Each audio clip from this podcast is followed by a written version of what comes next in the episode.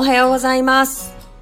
6月16日の、えー朝のウェブ立ちを始めていきたいと思います。にゃごさんおはようございます。えー、ツイッターの方で今日の告知を始めてみます。今日はですね、えー第5波人流増加の夏に警戒と、あとは、えー昨日始めました、海トピアについてですね、あの、お伝えすることができればと思っております。今日も雨ですね。昨日午後から結構長崎市内降り出しまして、はい。もうずぶ濡れの中でですね、船に乗って海を走りました。だいぶもう、やばかったです。帰りとかも寒すぎて、車の中は、あの、暖房ガンガン入れていただいてですね、あの、もう風邪ひくかなっていうところでやってましたけれども、はい。あのーということで昨日、えー始まりました、あのー海トピアについてちょっとお話をさ、はい。えっ、と、中村大輔さん、おはようございます。あ、おはようございます。すみません、ちょっと遅くなりましあ、すいた。ません。申し訳ないです。あの、あ、宮島健輝もおはようございます。いつもありがとうございあます。おはようございます。ありがとうございます。ありがとうございます。ということで、えっ、と、昨日始まりました、あの、海トピアっていうですね、長崎あ、県の。はい、海について、海丸ごと集めようという勢いでの情報をですね、集めるサイトをま立ち上げました。で、こちらの方がですね、あの、ただ、あの、我々がとか、あの、一部の、あの、方たちで、こう、ニュースを書いて配信していくっていうのだと面白くないので、あの、皆さんに参加していただいて育てていただくような、あの、形を想像してます。で、えっ、と、ただ、その、書いていただいた、あの、代わりに、こう、本来ならね、1記事いくらとかって謝礼をね、あの、出すことができたらいいんですけど、なかなかそれができないので、できないというか、まあ、最初はね、しょうがないということで、どういうことを考えているかというと、なんと、えっ、と、あの、YouTuber で、えっ、と、ブロガーである、えっ、と、我々の切り札とも言っていい、石原一平さんにですね、あの、もう石原さん、その、もうブログとかそういった、うーんと SNS 運用だけで、もうかなりの収益を上げてらっしゃるんですよね。あらしあ、い石原さんですね。そうです。すごい方なんですよ。で、要するにそのはい発信をすることをなりわいとされてる方なんですね。プロなんですよね。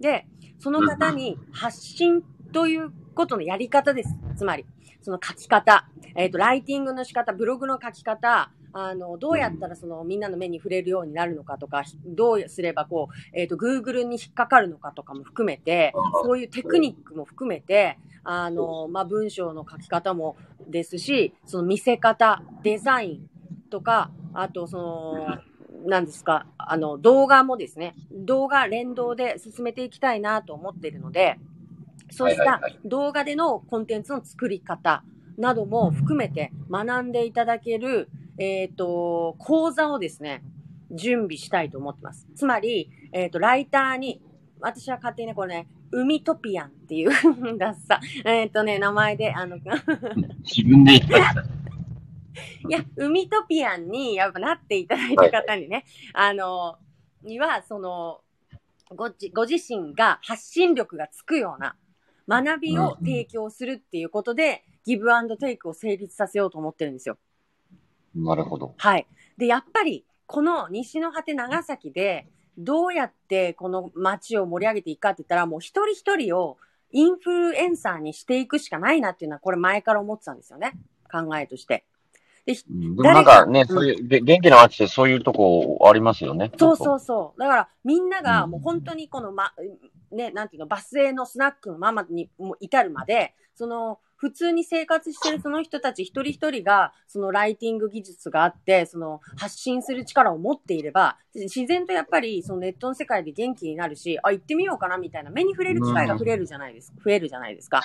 だからなんか、今って、ねうん、一部のその、なんていうのかな、力のある、発信力のある人たちだけがわーって言って、その人に、うんおんぶに抱っこの状態じゃないですか。お願いしますみたいな。はいそれだと、やっぱり、いつかその、察ちるじゃないですか。その、どっかで。頭打ちになって。頭、頭打ちね。はい。はい。っていうのもあり、やっぱりいろんなう人がいれば、その分ファンも増えるっていう意味で、その一人、もう、だから私はもう長崎県民総ライター計画みたいな、総インフルエンサー計画ぐらいの、なんかこえっ、と、勢いでね、パッションでね、あの、やりたいなと。そしたら、あ、自分もやってみようかなとか、自分もできるかなと思って、こう、そ、その、学びの場に来て、あの、まあ、ウェブ、ウェビナーとかですけど、石原さんの、あの、教えを受けていただいて、あ、こうやってやればいいんだって分かっていただいて、で、なんか、何が、あともう一つ一段階大変かというと、発信いくら頑張っても、それを見てくれる場所ん自体に力がないと目に触れないんですよね。はい。だからあの、ブログをもう365日毎日書きましたって言って、やっとなんか人に触れていくのかなみたいな部分があるじゃないですか、なんか。もうその人のこう発信力をコツコツコツコツコツコツ、もう何十年、何十年とは言わないけど、いや、石原さんだってやっぱすごいな、年月かけて今の状況になってるので、その、ね、でもその途中でやっぱ皆さん、脱落してしまうんですよね。はいはい。なので、その、えっ、と、コツコツやらな、やって、えっ、と、影響力をつけるまでの、えっ、と、大変なプロセスのところを我々が担うので、石原さん含めて。私たちがそこを成長させるので、人目に触れるような、できたらですよ。まあ、夢ですよ、これは。ただのね。できるって言え、言い切れないけど、あの、その発信力のあるプラットフォームを私たちが作るので、えっ、と、書いてくれれば、あなたの記事が目に触れやすくなりますよっていう状況をつ生み出したいなうん。と。うん。それ、ウィンウィンですよね。そうですね。そうなんですい。やいや、あの、そう。うん。まあ、そこに自分が書いたよっていうふうに、それはもしね、これがなんかすごく広まった時に、そうそうそうそう。まあここに書いたよっていうことでね、なんか、自分の SNS とかでもまた知らせることもそうそうそう。個人がね、そうそう、ここに乗りました、みたいな。そう、うん私もなんかその、名もなき主婦だった頃、ライターとかめっちゃ憧れたんですよ。でも、その経験がなきゃダメです。経験が必要とか言われたりとか、その、結局ライターの勉強ってどうやったらいいかわかんないまま時が過ぎてしまったところがあるんですよね。で、 mixi とかでなんか書いたところでどうにもならないじゃないですか。あの友達にしか広まらないし。あれ？あ、なんか中村大輔さんがちょっといなくなってしまったんですけど、あと、えっ、と、そうですね。そんなこともあり、そういえばそうだなと、あの、皆さんの活躍できる場所っていうのを作るって大事だなっていうことに気づいたので、あの、どうにかそのプラットフォームとしての、あの、強さっていうのをですね、私たちの方でですね、あの、作り、作って、皆さんには、あの、ぜひそこに参加していただくことで、あの、学ぶだけでもいいですし、あと、まあ、ぜひ載せれるような。例えば、私が一人でね、いりこ、今日買って明日あごだしを、えーと紹介してとかって無理ですから、あみんなで、なんかこう、長崎県産の、例えば海の幸だったりとか、あの、海の水産加工物とか、なんか一人一人がそれぞれ、なんかできる範囲で、あの、記事を書いてくれたら、それだけアピールできるってことですもんね。なんか山中さんがイメージされてるのはですよ。まあはい今の話からその、例えば、あのーお母さんとかがなんか海の、ねうんなんかこう、まあ物を使ってこういう料理作りましたとかでもはいはい全然いいんですよね。もちろんです。もちろんです。ああ、今日はもうなんかこうやって長食べれるんだみたいなね。そうです、そうです。そういうのをこう、そしたらね、なんかすごく、なんか、あ、あの、クックパッドみたいになるかもしれないです。いや、クックパッド目指してないんで、あの、クックパッドじゃないですよ。あ、クックパッド的なコーナーもあったらいいなと思うんですよ。そうあと釣り人のコーナーも作りたいんですよ。今日、今日。あの、今日ここ女神大橋のとこでこれ釣りましたみたいなのとかね。まあね、釣り人のサイトは釣り人のね、なんかすごいあるのかもしれないんだけどけどねまあなんかこう、その、長まあ崎のねそういう海、情報もね、そうそうそう、いろんな情報だってせいた、だければね。そうです。いきなりね、その、全然身近じゃないネタで記事書いてくださいって言ったって書けませんから、やっぱ釣り人には釣りの情報。うんそうですよね。まあうん僕が釣りしてたらいいんですけどね、なかなか釣りもしないんでね。何もしないですからね、中村大輔。何もしない。うん、まあ何もしない。何もしないですよね。かなりインドアですよね。そうでしょうね。なんか聞いてる感じ。そういうのはまあいいやね。ごめんなさい。はい。なので、そんな感じでね。もう皆さん、今これを聞いてらっしゃる皆さんはもう自動的に、あの、海トピアンになりますので、もう逃げられないと思っていただいた方がいいかなとは思ってますので、あの、この機会をぜひ積極活用してですね、あの、経験を積んだりとかしていただいて、いや、これ絶対いいですよ。あの、なまこさん、大学生だったはずなんですけどね、私の、あれ、えっ、と、記憶では。あの、ライティングとか、これからいっぱい書きますよね、エントリーシートとかね。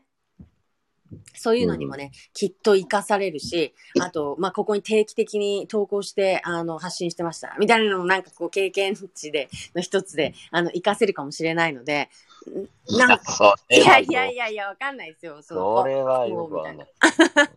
それが言えるぐらいの、な、なんかものにねあー。なるほどまあ、全国規模とかになってきたら、それはそうかもしれない。いや、そうですよ。だって石原さんの、あのー何でしたっけ？イメージでは、あの、ドットコムにしないといけないと。なぜなら、あの、これ中国語とか英語に多分訳されて、で、もう向こうから来る方が、あの、まずその旅行前に海トピアを見てから来るようなサイトになっていくと思うので、っていうことでね、お言われてましたから。あーまあね、長崎がなんかこうね、確かにその海に関するところって、まあ期待してね、特にお魚食べに来られる方とかね、多分多いと思うし、まあそういう方とかいいで、すよ。うん。ね、生クタンウィンウィンですよね。そうなんです。なので、ぜひ期待してください。で、えっ、と、こんなのもしてくださいとか。で、なんかその、海トピアンの方たちで、えっ、と、企画して、海ゴミ拾うとか、なんかその、いいじゃないですか。海の婚活とかやってください。なんかいろいろ。私が一番、あの、何でしたっけ？反対派勢力になってる、あの、婚活イベントですけど。いや、でもそうね、海をなんかテーマにして、そういうイベントとかもしていただければ、それも一つのネタになりますしね。いろいろ、あのーそこを使っていろんなことをしてもらえたら面白いなと思っておりますので、えっ、と、今募集要項を、あの、作ってますので、えっ、と、まあ、は？募集要項？そうですよ、募集要項。たあの、まあ、条件としては、YouTube アカウントと、えっ、と、インスタか Twitter のアカウントを持っているっていうことなんです。もうこれがないと拡散できないですから、ご本人がね。で、別にそのフォロワー数とかは関係なし。本人がそれを持ってるかどうかっていうところだけです。うん。うん。まあ、要は SNS やってるかってことですよね。そうです、そうです。SNS やってるかっていうところです。はいはい。はい。それだけですので。なので、えっ、と、ぜひともこの機会に、よそだったら石原さんの講座結構お金かかるんで、それが無料で、なんと、提供、あ、あの、受けられるっていうのがもう、ミソなのでですね。あの、長崎県民総インフルエンサー化計画ということでうん、えっ、と、進めたいと思いますので、まあ、そもそも私たちがインフルエンサーじゃないっていうね。ここいやいや、もうそうそう、そうです そもそも私たちがしょぼい。うん。なので私たちもまたそこで勉強しながらね、あのー育っていくように、はいはい。はい。そ、トップ海トピアになっていただきたいので、中村大輔さんには。まあ頑張りますですけど。はい、頑張ってくださいね。はい。ということで、ちょっと 長くなりましたけども、その話でした。はい。じゃあ次、えっ、と、ちょっとシリアスな話に戻させていただきますが、第5波が来ると、人流増加の夏に警戒というテーマでお願いいたします。まあ、えっと、今日のですね、長崎新聞、えっと、見て、まあ、ちょっと今ね、コロナの、ど、どうですかね、皆さん、あの、コロナウイルス、まあ、えっと、第4波、はい。まあ、収まったかなと、うん。えっと、いうところではあるんですけれうん、確かに、はい。あの、まあね、ただ、ゼロにはね、なかなかこうならないなっていうのがちょっと今回の状況で、まあ、おはい。そらく、市市中感染というかね、まあ、どこかにウイルスいるのかなっていうような感じですよね、多うん、分ね。うん、うん。で、まあ、第4波がやっぱりその、もう本当にやばい時にはですね、あのもう、特に長崎市ですけど、はいあのああの長崎大学病院の、あの、ごめんなさい、あの、あの先生、森、はいあ森田先生じゃない、うん、泉川先生か。はい。まあ、泉川先生がなんかあの、負けたっていうような感じで、なんかおっしゃっていただきましたけど、要は長崎市のね、こう患者、医療、あの、入院される方をやっぱり他の医療圏に移したということがあったと。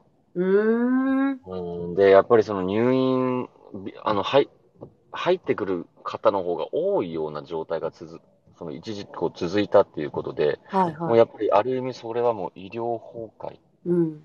だったというようなね、はい。その、まあちょっと記事が、まあ冒頭、まあちょっとあの誇張は若干してますけど、はい、はい。あの、まあ、そういう記事で、で、えっと、まあ、中の資料、あの、記事にですね、門田先生、長崎、港メディカルの門田先生ですね、まあ、こちらが、えっと、まあ、おそらく夏ぐらいに、えーまあ、人流がで増える夏ぐらいにですね、まあ、はい第5波が来るんじゃないかなと。で、その、まあ、第4波はやっぱり変異ウイルスの影響があったんですね。はいはい。で、従来のウイルスより、第3波のウイルスより1.5倍、うん。えーですね。はい。で、今なんかあの、えっと、インド、インドの、あ、えっとそうそう。デルタ株ね。ですかね。はいデルタなのか、ちょっと夏に来るのが何株なのかっていうのはちょっとわからわからないんですけれども、はいはい。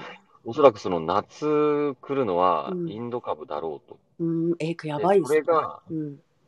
あのーえっと、イギリス株よりはい。また1.5倍。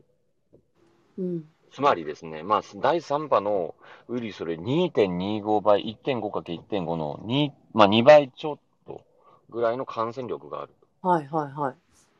ということなので、まあ、よ、もっとですね、こう、うんあの、備えなければならないとうんいう記事でした。で、じゃあ何に、まあ、医療、医療の方は何に備えていくかというと、もう病床で、病床数ですね。はいはうん。で、でももう正直公的病院っていうのは、い。うん。なかなか病床数って増やせないんですよ。はいはい。で、まあ、どうするのかっていうと、これずーっとずーっと言われ続けてきたことなんですけど、もうやっぱり民間病院の病床を何とかして確保するしかないと。はい。うん、で、もう第4波の時に、ああいう状態になったので、特に長崎市、佐世保市は、やっぱりもう病床を増やさざるを得ない。うんうんうんうん。いう状況みたいです。だから今一生懸命こうね、病床を増やすための、あの、努力をしているということでした。で、あのーまあ、ここで見られておられる方、まあ、ツイッターね、よ多くの方見ていただいているのかなと思うんですけど、はい。まあ、ここはね、ちょっと、あの、思想的というか、まあ、個々人の考え方によるので、あまり強要するつもりないんですが、はいはい。コロナは風邪だみたいな、うんうん。あの、こと書いてらっしゃる方いるじゃないですか。あ、いますね。で、コロナ大したことねえよと。うん。で、なんていうか、まあ、それ結果論だと思うんですよね。まあ、うんそれを否定するつもりはないし、うん。その、ある側面から見たらそういうふうに言える時もあるのかもしれないんですけど、うんうんうん現実何が起きてるのかというと、やっぱり医療、医療現場で、あのもうたまらんと。で、実際、がん手術をするような方がですよ、手術ができなかったりとか、そういうことが起きてることがもう大問題で、うん。まあ、だからこそ病床数をね、あの、国を通して増やすすべきだとうん。いうね、こともあるんですけど、まあ、はい現状は今、ここういう状況で一生懸命やってるけど、あの、まあ、なかなかそんな病床数も劇的に増えることもないとうんうん。いう中で、まあ、やっぱりね、その、そういうこう、あ、甘く見るっていう、決してその方が甘く見てるっていうことじゃなくて、まあ、あの、やっぱ対応は対応でちゃんとしないといけないと。はいはいはい。いうことをね、あの、改めてこうおっしゃってたので、私もそこは本当同感だなと。うん。まあうん確かに。まあ、過剰にそのやりすぎるっていうのはね、うん確かにその、あるのかもしれないですけど、はいただ、はい本当にまずい時はね、やっぱりそこまでやらないと、うん。医療崩壊を起こしてしまうはい。ということをね、あの、まあなんかこうね、落ち着いた時に、感染が落ちた時にこう平和ボケしちゃうところあるんですけど、うん。やっぱりその事実はね、もう一応ちょっと受け止めていただいてう、ん。まあ、第5波が来た時にはどうすると。まあ、対策としてはね、しっかりとした感染症対策と、あとはワクチンということで、あのー門田先生がおっしゃっていただいてましたけど、うん。はいはい。うん。なるほど。改めて確かにそうですね。いや、そうそう。だからなんか、えっ、と、症状がどうだとかっていう視点から見れば、確かにその、風邪だっていう人の意見はわかるんだけど、その、医療機関が、このコロナに対して、これだけの対処っていうか、処置をしているっていう事実は、事実としてあって、それは風邪のに対するものじゃないじゃないですか。風邪に対する、その対処じゃないんですもんね。だからそこが問題なんですよね。あのーまあ、うんコロナウイルスですよ、その、ひどくなる方ってとってもなく、とてつもなくこうひどくなるじゃないですか。はい、はい。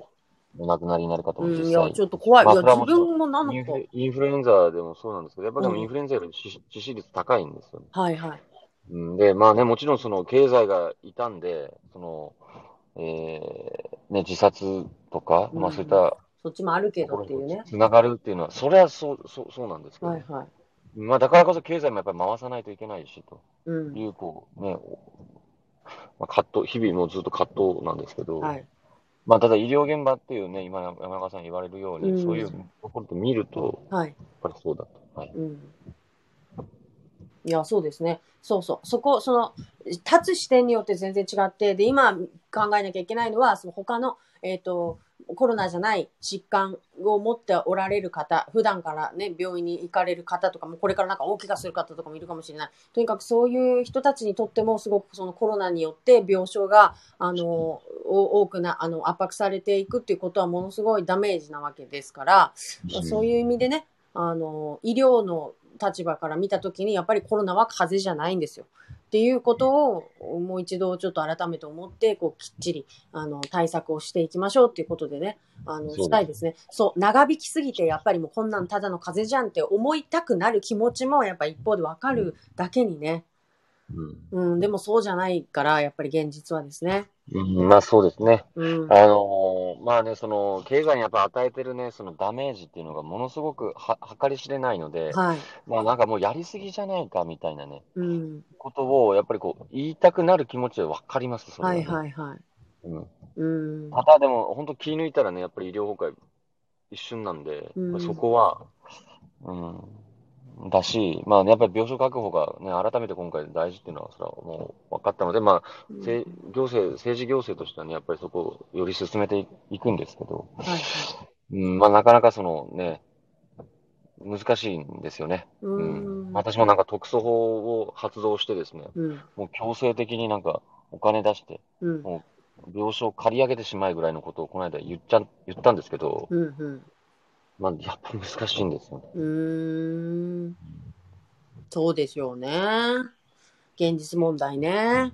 なかなかできないっていうのがこうね、腹立たしいと。まあこれなんかちょっと国がね、もっとリーダーシップ取るべきところかなとは、まあ個人的には思いますけうど。ーん、まあね、でもその一方で、なんだったっけ、オリンピックはやるし、なんかこう、この矛盾に対しても多分皆さん苛立ちがあるんですよね。大変だって言いながらなんでオリンピックはやるんだとかっていうところの、その納得の。うんまあね、ど、どんだけの感染症、感染対策をね、水際対策、感染対策をね、こう、できるのかっていうところのね、やっぱりなんか納得感がね、あれなんだろうな。本当にオリンピック絶対やめろよみたいなうん。ことって、まあそれいろいろお考えあるんでしょうけどね。うん。でもなんか本当大丈夫なのみたいなところが拭えないところが。いや、そうそう。いや、そうですよ。まあ聖火リレーの時もそうだったんですけど。いや、今回はだからやっぱ来る選手の人たち優先になってしまうっていうところが一番皆さんの不安ですよね。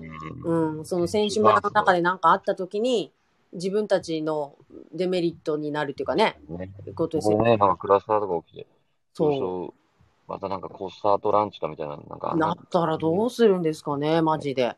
でも先週の人たちがね、なんか悪いのかって言ったら、決してそうじゃないと思うし。いや、でもお酒 OK やしとかね、その条件が緩いじゃないですか。私たちに課せられてるのとは違うんですよ。うん。まあなんかね、そこでどんちゃん騒ぎしてなったらそれななんだよってなりますけど。いや、なりますよね。やっぱりそこが不思議ですだからね、なんかそういうはん感情にならないようにね、なんかはいこう、してほしいです。してほしいんですけどね。難しい、難しいっていうか、いや、なんかやっぱもうこれ国民性なんですって。こう、日本人ってのはもう、これで行くって言ったらもう突き進むしかないんですって。そうやって、もう1億総火の玉みたいな、あの、玉砕覚悟で戦争しちゃえみたいな、もう止まらないらしいそれはちょっとね、もう行くところまで行っちゃう国民性があるらしいので、多分これはもうやめることはないだろうと。その、あの、今の段階、今の段階っていうか、そのオリンピックはもう絶対やるんだろうなって言われてて、あ、そっかって思いましたけどね。なんか納得。もう、だからもうやるっていう上で、えっ、と、あと、じゃあ私たちがどうね、えっ、と、気をつけていけばいいのかってことも考えるしかないですもんね。もうここまで来たら。う。ん。まあ、そうですね。まあ、ちょっとね、その東京、東京中心にね、やっぱりその辺、影響あるのかなって気はしますけど。うん、ありそうですけどね。増えたらね、はい。したいです。まあまあ、ただそのね、その流れがこう地方にもやっぱり来るとは思うので、うん。本当はね、そこ大歓迎なんですけど、本来であれば、うん観光、観光需要というところで。はい。ただ、なかなかちょっと今厳しいんで、はいこの辺のね、確認もお用意していきたいと思ってます。はい。ということで、えっ、と、今日は、えー、人流拡大、夏に警戒ということで、第5波への、えっ、と、見、見通しって言ったら変ですね。えっ、と、のお話をさせていただいたのと、あともう一つその海のメディアを始めましたというお話を、えっ、と、ご紹介をいたしました。はい。今日も雨が一日降り続きそうですけれども、皆さん、あの、雨に打たれずに、あの、生活してください。うん。されず。まあ、打たれまあないですよ。ね。いや、うん基本打たれないと思う。でも、りょう外歩さんとかはね、もう打たれますからね。いやうん。まあね、外歩けば打たれるんで、ちょっとそこはね、まあ気をつけてね、足元に。いや、本いや、当さ私もちょっとさっき雨に打たれてたんですけど、ちょっと雨強いですよ。あ、マジですか？いや、そうですよね。ちょっと今日も強いんですよ。あ私はもう本当今日は長靴をね、購入しようと思います。とりあえず。早速買いに行くの。早速買います。はい。ということで皆さん、えっ、と、今日もありがとうございました。えー明日もまた、あの、有益な情報を基本的にお届けしたい気持ちで、えっ、と、配信したいと思いますので、えっ、と、また、あの、お集まり、気持ちはあるっていう。あ、なるほどね。はい。ということですので、また、あの、お時間ありましたら来てください。よろしくお願いいたします。よろしくお願いします。はい。じゃあ今日もありがとうございました。はお疲れ様でした。いってらっしゃい。